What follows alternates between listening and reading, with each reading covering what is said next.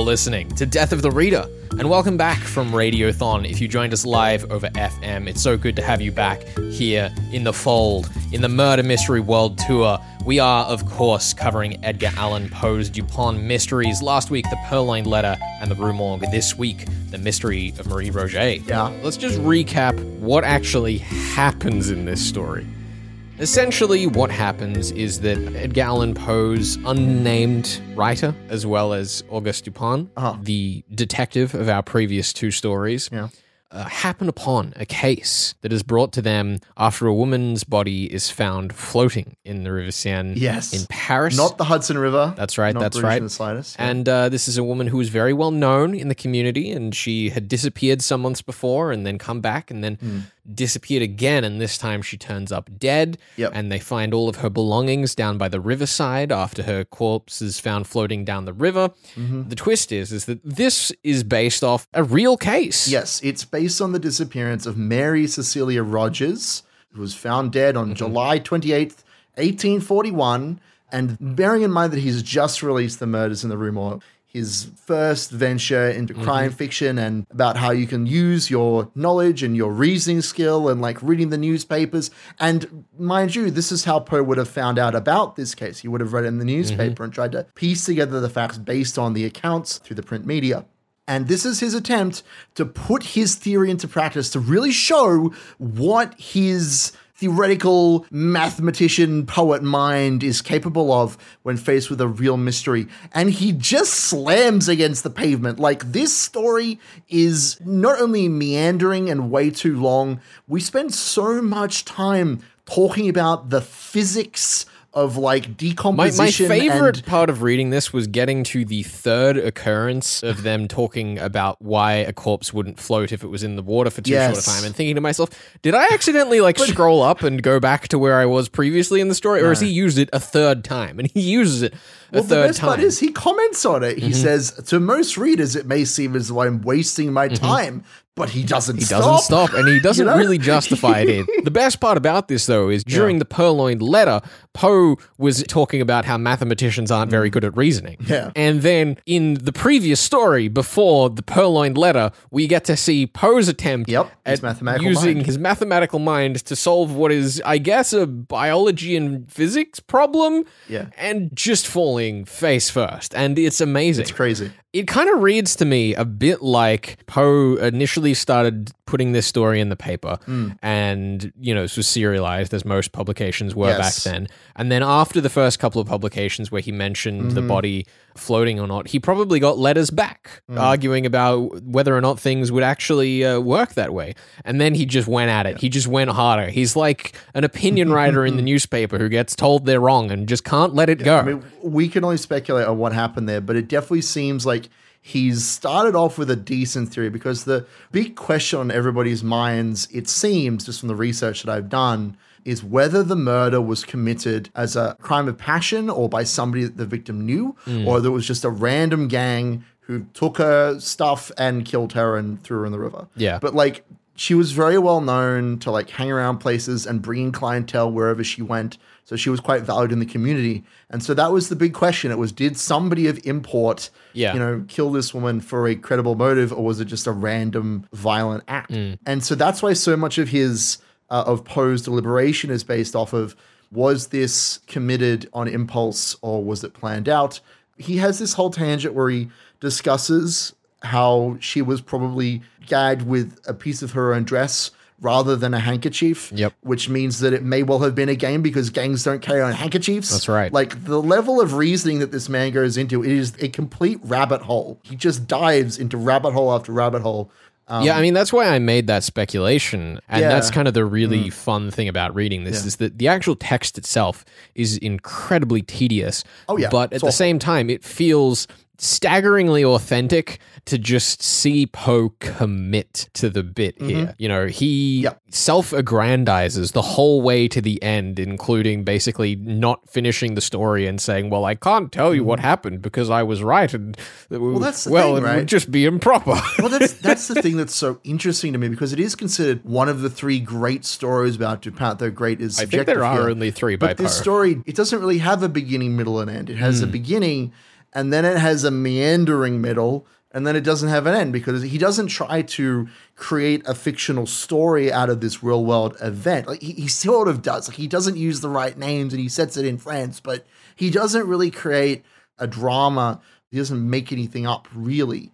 He just reasons. He, it's nothing but pure reason. The other thing that was interesting to me is that in the uh, Mystery of Marie Roget, yeah, it's presented as though Yeah. her eloping with a naval officer is something that Dupin has reasoned out, oh my goodness. whereas supposedly that was just something that had been printed in the papers. so Mm, yes. Poe here is taking credit for things that his characters are reasoning They're out here, his. which were really kind of just publicly accepted information, whether or not they were Yes. actually true. Like the actual circumstance of what happened really isn't that complicated. Hmm. She had a baby in her that she didn't want, and she couldn't because she's a very well-to-do woman. The the real Mary Cecilia Rogers. She couldn't get rid of that baby by normal Hmm. means, and so things didn't go well for her.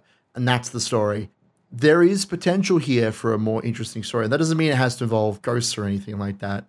But like the fact that we have such a strong adherence to the actual facts that occur, Poe is very clearly like stretching what he has read and as you say, like attributing it to the intelligence of his detective Dupin, when a lot of what he's saying is is kind of common sense or is too far away from common sense to ever really be considered. Yeah. And I do think that when we come to the Purloin Letter, which we talked about last week, that story has very two distinct sides hmm. to it, right? It has the absurdity of where does this man hide his purloined letter? Is it in his house or is it on his person? It's neither. Who knows where it could be? Yeah. It's a very simple story. But then he also, in in the purloined letter, goes on these huge these rambles and rants about mathematics and logic and poetry. Hmm. It's very interesting, I think, reading Poe too long in the future, 100 years in the future, 150 years, and trying to pick it apart Yeah. because the sort of writing that Poe was doing was considered to be the highest of literary fiction at the time, at least insofar as its legacy is concerned. And yet you look back and you see that even Poe wrote some crappy stories. Hmm. It's it's kind of encouraging almost. Yeah, it is- Even though he is so highly regarded, hmm. you know? I suppose, you know, in the context of this being a well known true crime case, Yes. Poe would have had a leg up in that people would be interested in the case itself and kind of willing to tolerate the hmm. worst parts of his writing. But also, you know, maybe it's a piece to talk about how much smaller the world used to be. You know, the number of people living in Yeah. New York where this happened would have been uh, significantly smaller than it Yeah, is no, these for sure, days. for sure.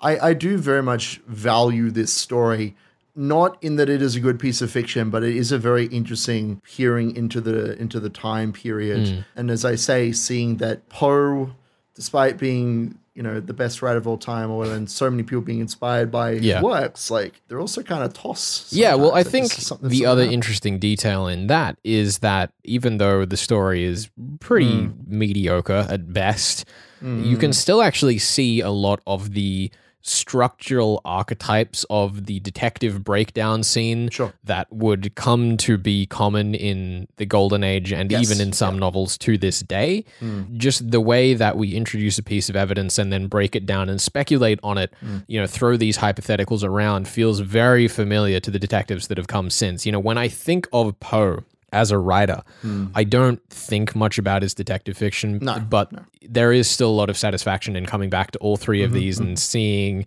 how distinctly that stylistic influence still pervades mm. modern detective fiction and you know golden age detective fiction. Yeah, well, I definitely feel the the through line that I'm most affected by, I guess, is the idea of competition, mm. where Poe, you know, as I say, he is trying to educate people and tell people. You can reason too if you just try.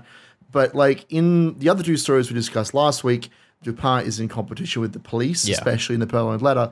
But even in this story, Poe is in competition with with everyone else who mm. knows of the real world crime and he's almost trying to outsmart his readers in a sense. He's trying to outsmart the people in his neighborhood and say, because I'm abashed of logic and reason, let me see if I can like reach the real truth. Because he has written a text before that elevated his discussion of this popular story is also elevated by his reputation in a sense. Yeah, no, I think uh, I think that's a good place to wrap up this portion of our discussion. We will be back towards the end of the show with a more brutalization of the reputation of Edgar Allan Poe, which I'm sure will finally strike him down from the echelons of great writers in history. That's the hope. See you then. Stick around. You're listening to Death of the Reader here on 2SER 107.3.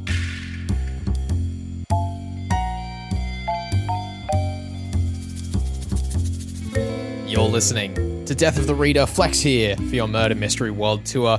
Hey, over the past couple of weeks, it has been Radiothon on 2SER and up here on the podcast, where this episode is, or if you're listening to the replay show on a Thursday afternoon on 2SER, you might have noticed there wasn't a lot about it up on the Death of the Reader podcast. And it turns out that our scheduling tool had a bit of a snafu. I think it was my fault. I'm not entirely sure. But that means that the good folk who listen in on the podcast weren't kept up to date on all of the wonderful stuff going on for 2SER's Radiothon. If you're unfamiliar, Radiothon is the time of year where we all get together and try support community radio so that we can keep stories, ideas, and music running because this must be the place that you want to come if you have anything that you are interested in, be it murder mysteries, be it music, be it social issues, be it news and current affairs. 2SER has the lot with some really, really insightful independent voices from up and coming talent here in Australia. Over the course of Radiothon, we've had a series of prize packs that you could enter to win. And of course, if you became a subscriber at any tier level, you would get a little gift pack from us, including the Listening Post magazine, reflecting on the past year of 2SER's adventures, as well as some other goodies. But because of the uh, aforementioned snafus, you guys didn't get to hear about that. So, just between you and me, I spoke with the team and we've arranged a little deal where if you go up until the end of October, we're extending it for just a little bit until the end of October. You can still score yourself some of those prize packs. So 2ser.com is the place to go. There should be links on the front of the website, or you can go to 2ser.com slash supporter form, S-U-P-P-O-R-T-E-R-F-O-R-M and uh, put yourself in, put your details there, pick which prize pack you're interested in, and hopefully you can uh, still score yourself one of those prize packs. But either way, you will, of course, get the subscriber pack with the Listening Post magazine, bumper sticker, and some other goodies. And uh, depending on the TSU subscriber, could also score yourself a t shirt. I'm uh, currently wearing my Radiothon 2020 t shirt, and uh, they're good. They're good quality shirts. They're good quality shirts. We are going to be having a good fun run through to the end of Death of the Reader this year, including review season. If you have anything that you want to send our way so that we can perhaps cover it next year on the show, consider it for review season. If you have some thoughts on some books we've covered, at Flex and Herds is the place to go and do it. We really appreciate your patronage here on the podcast, and uh, we hope that this little bit of goodwill can make up for us neglecting to inform you about Radiothon this year. So go up to ser.com put in your details up there if you're interested in supporting us. It is such a wonderful way to make sure that we're able to keep putting this show together. And uh, you can also on the website find our contact details if you did want to send through anything. Coming up right now, I have an interview that I did on the Radiothon edition of Death of the Reader, talking with Sam from Faber Writing Academy. They were a sponsor of Radiothon, so we had Sam on to talk about the work that they do, how important it's been for writers that you might recognize, including people like Emma Viskic and R.W.R. McDonald. Regardless of whether you choose to send money our way, we still massively appreciate you listening in, rating, and uh, leaving a review, whatever it is that you do to keep engaged with Death of the Reader. It all counts. So, up next, Sam from Faber Writing Academy. You're listening to Death of the Reader.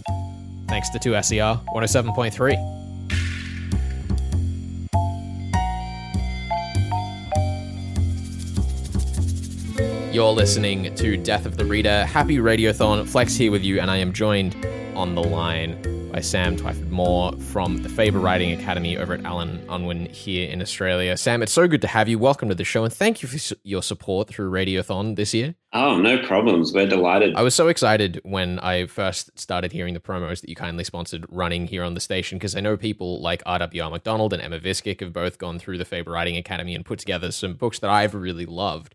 So, what is the Faber Writing Academy? What does it do, and how do you help foster such wonderful talent? Yeah, thanks. That's a good way of putting it. So, Faber Writing Academy is a writing school, essentially. It's sort of like an adult education program, uh, and it's based in Allen and Unwin, which is one of the leading independent publishers in Australia. But originally, it came um, from Paris. There was a writing workshop uh, at the Shakespeare and Company bookstore in Paris, uh, and then it moved across to London uh, with the prestigious Faber and Faber Publishing Company.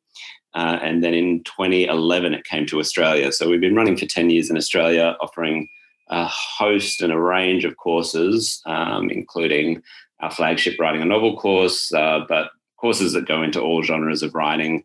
Um, and yeah, we get great students coming through every year. We've had some students published over the years. Um, it's just a, a, neat little program that sits inside the um, literary ecology of Australia. Yeah, it's one really cool thing, especially looking at the list of books up on the website and seeing how many people that uh, names I actually recognize have come through the academy. Yeah, it's really good. I mean, you know, like obviously not the goal of every course is for someone to get a book published, but it's really nice to see that. And we're very close to the industry. I mean, when I came into this job of running the academy, I was amazed really that a publishing house had a whole school operating inside its walls. I mean, that's such a unique proposition um, in so many ways. So, it, out of you know the kind of courses that are offered in writing around the country, this one is in a lot of ways the most close to the industry and just has that sort of practical focus behind it through that proximity. Yeah, I mean, what are some of the courses that you run? I know the, the, kind of flagship one is just writing a novel, which has had some big success come through at doors.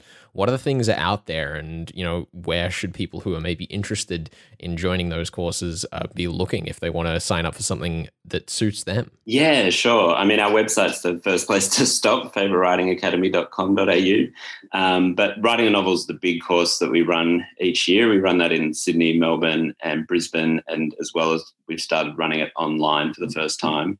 And then, you know, across other genres, we've got nonfiction courses. Um, might be interesting for your readers to know that we have a crime um, fiction course that actually RWR McDonald runs for us. He was actually a graduate and now teaches for us, which is a really nice story. That's awesome. Um, yeah, it's really that was a very sweet moment when we got him on board to do that because it's you know you like to see those kind of life cycles happen with writers.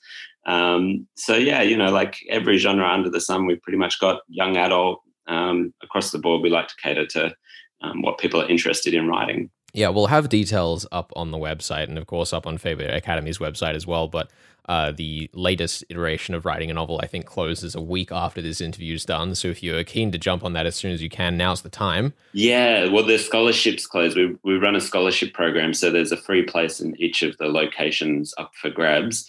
Um, and it's just a short application. So those close in, in one week. Yeah, I suppose the last thing that I should ask before we uh, before we send off here, Sam, is if you had one piece of advice that you see people discover and be surprised by most often in the courses, what would it be? What what's the thing that jumps to mind? That's a great question. I would actually say the most surprising thing for most people who sign up to our courses, and certainly this has been true in my writing life, is um, you know just how important it is to meet other writers, not not necessarily even the tutors, but the other kind of aspiring or emerging writers sitting around you. Having access to that kind of community is so important just in terms of sharing knowledge but also supporting each other.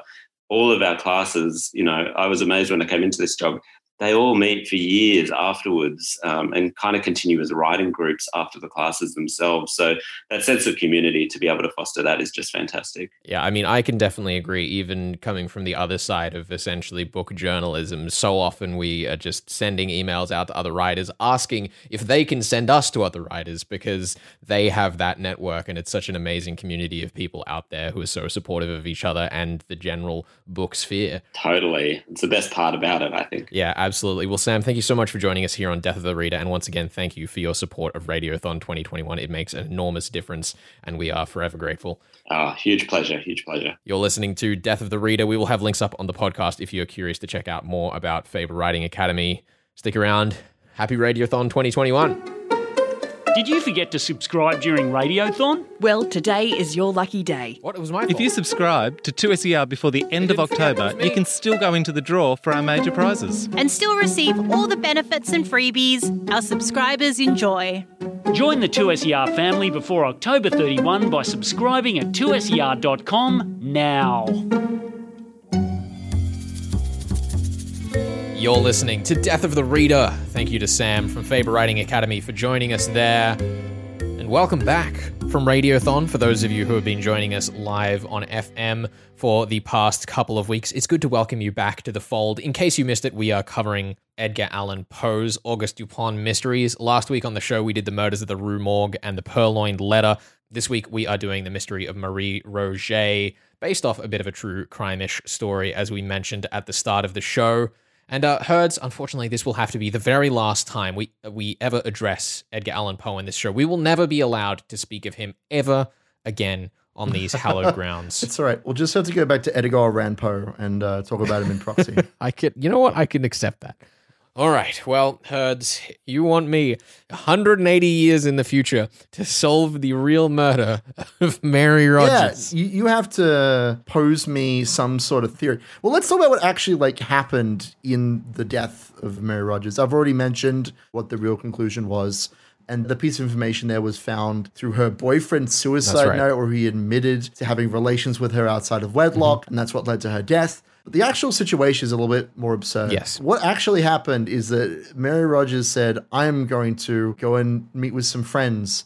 And then she went missing mm-hmm. and she left a suicide note. And yet she came back. And then a few days after that is when the actual death occurs. She goes to have a weekend with, with her relatives. And she is found on the Hudson River, as we've mentioned, in, Well, in New York. here let me call your attention to the time elapsing between the first ascertained and the second supposed elopement is a few months more than the general period of the cruises of men of war. Uh-huh. Had the lover been interrupted in his first villainy by the necessity of departure to sea, and had he seized the first moment of his return to renew the base designs not yet altogether accomplished, Uh-huh. or not yet altogether accomplished by him, of all these things, Okay. we know nothing. I see you're quoting Poe at me, which is the ultimate defense of the intellectual. I appreciate this. I mean, that's fair. I don't know. I mean, do you think that if we were to do a modern sort of retelling of this story, is the suicide note actually planted by the boyfriend? Was she attempting to to elope in that moment? Why did she come back? You, you posed the theory last week that perhaps Dupin himself is the uh, the Jekyll to, to the Hyde Hmm. It's the other way of, around. of himself. What do you think? Do you think that uh, your theory of Dupin performing the murders still holds water? If we take uh, last week, my theory about the Hyde Dupin, otherwise known as D, Yes. We're kind of provided some level of alibi by the introduction of the story because Hmm. they're not actually there in Paris when the crime happens, and they kind of come a while later when they're called there by one of the innumerable people investigating the case itself. Of course they are. For it to be D, Mm-hmm. we would also have to have the two shut-in characters, our narrator and Dupin, covering for each other because Oh. our narrator would have to know that Dupin's physical body, whilst under the control of his alter ego D, had gone to do this crime, and those dates would be there. But we don't see that in the text, so it seems implausible unless we are ascribing an accomplice role to our narrator, Okay, which which you are? Well, I could force the theory to work, but why would I force anything to work when I have such bulletproof reasoning from Edgar Allan Okay. Poe to walk through? Poe seemed to disregard the idea of, of thugs Mm-hmm. almost immediately. Do you think that there are some thuggish accomplices dealing here? Because if Dupin is over in a completely different city,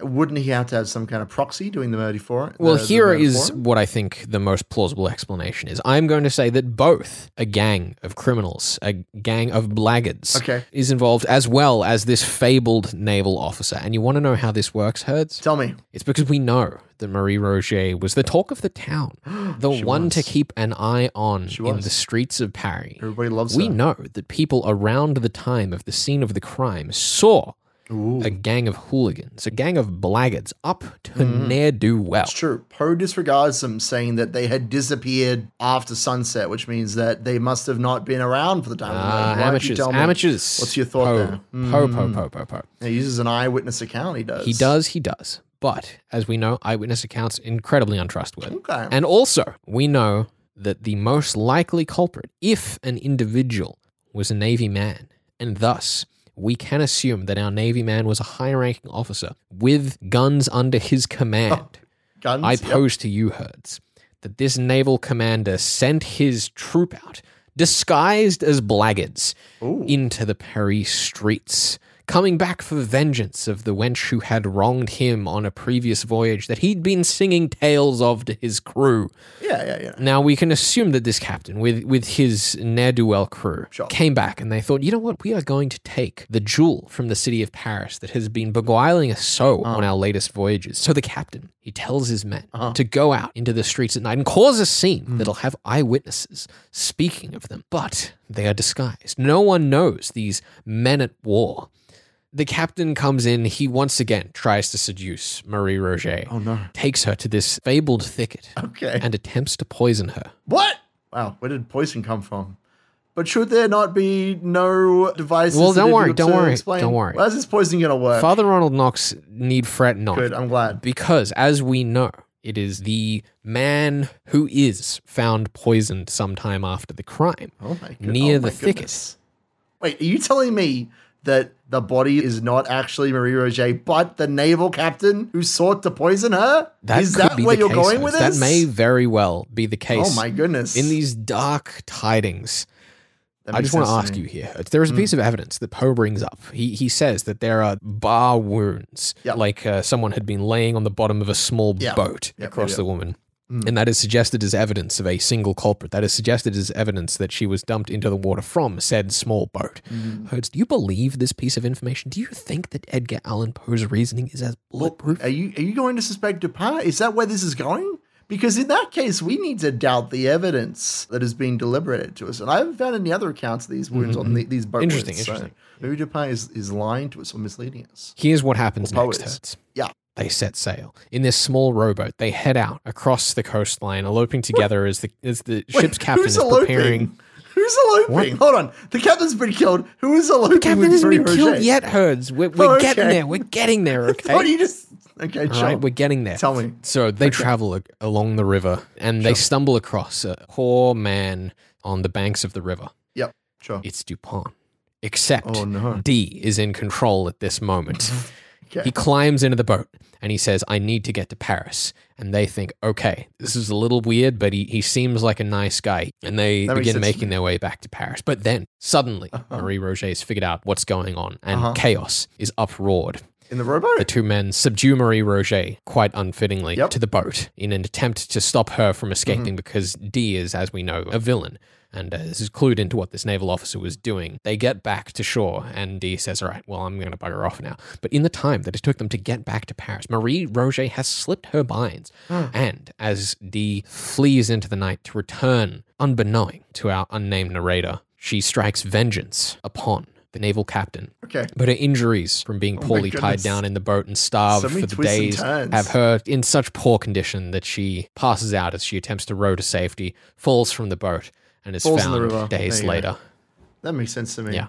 Because you could explain the like injuries of her being laid in the boat for too long because she just fell into the boat and the boat tipped. She like rolled off in Mm. Mm-hmm. Yep. the water. That's and- that's and it. That's my explanation. You know that is the truth. I like it. I think, truthfully, I think there are far too many antagonists for the story. There's two antagonists. How too complicated? Many. You need one. There needs to be one antagonist because modern audiences will find it too confusing otherwise. I I'm have sorry. faith in my just need to let audience, even if you don't, Herds. No, I don't. There needs to be one real antagonist and one thug character to pretend to be the antagonist for the. I mean, the but that's first basically what of the Navy story. officer is. He's the thug character. But can I root for him? Is he played by an attractive actor? No, wait, an unattractive actor. He has to be played He- by he's, like he's, he's probably played by like Jason Statham. Yeah, okay, I'm down for that. Like ruggish, ruggish, handsome. That's what I want in my thug character. There we go. Um, look, you know what? I see no flaws in this. Good. I feel really good about this. There are none. And befitting of the statue, uh, the stature even Mm-hmm. of Edgar Allan Poe. I will grant you for posing two different theories. One point. Oh, thank you so and much. for considering a fantastically laid out theory involving Dupin, the one character you would never suspect to be evil. You have another point.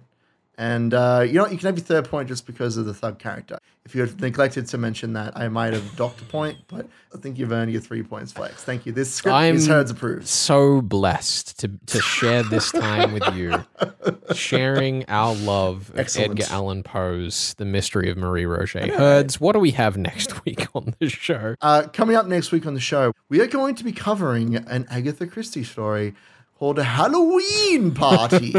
and joining us next week as we discuss not just the book, but the live action adaptation for the Detective Hercule Poirot there. We're going to be having JJ from In GAD We Trust, which is another crime fiction podcast. Awesome. We'll be having him on the show with us to chat about it, and hopefully his expertise will overshadow ours in every way. Yeah, if you are interested in finding out more about JJ's work, The Invisible Event is his blog. But of course, we'll have links up on the podcast when that episode drops. So we hope you uh, enjoy. Stay tuned. Thank you for joining us this week here on Death of the Reader. This is your Murder Mystery World Tour here on 2SER 107.3, and we'll be back with a Halloween party next week. Halloween!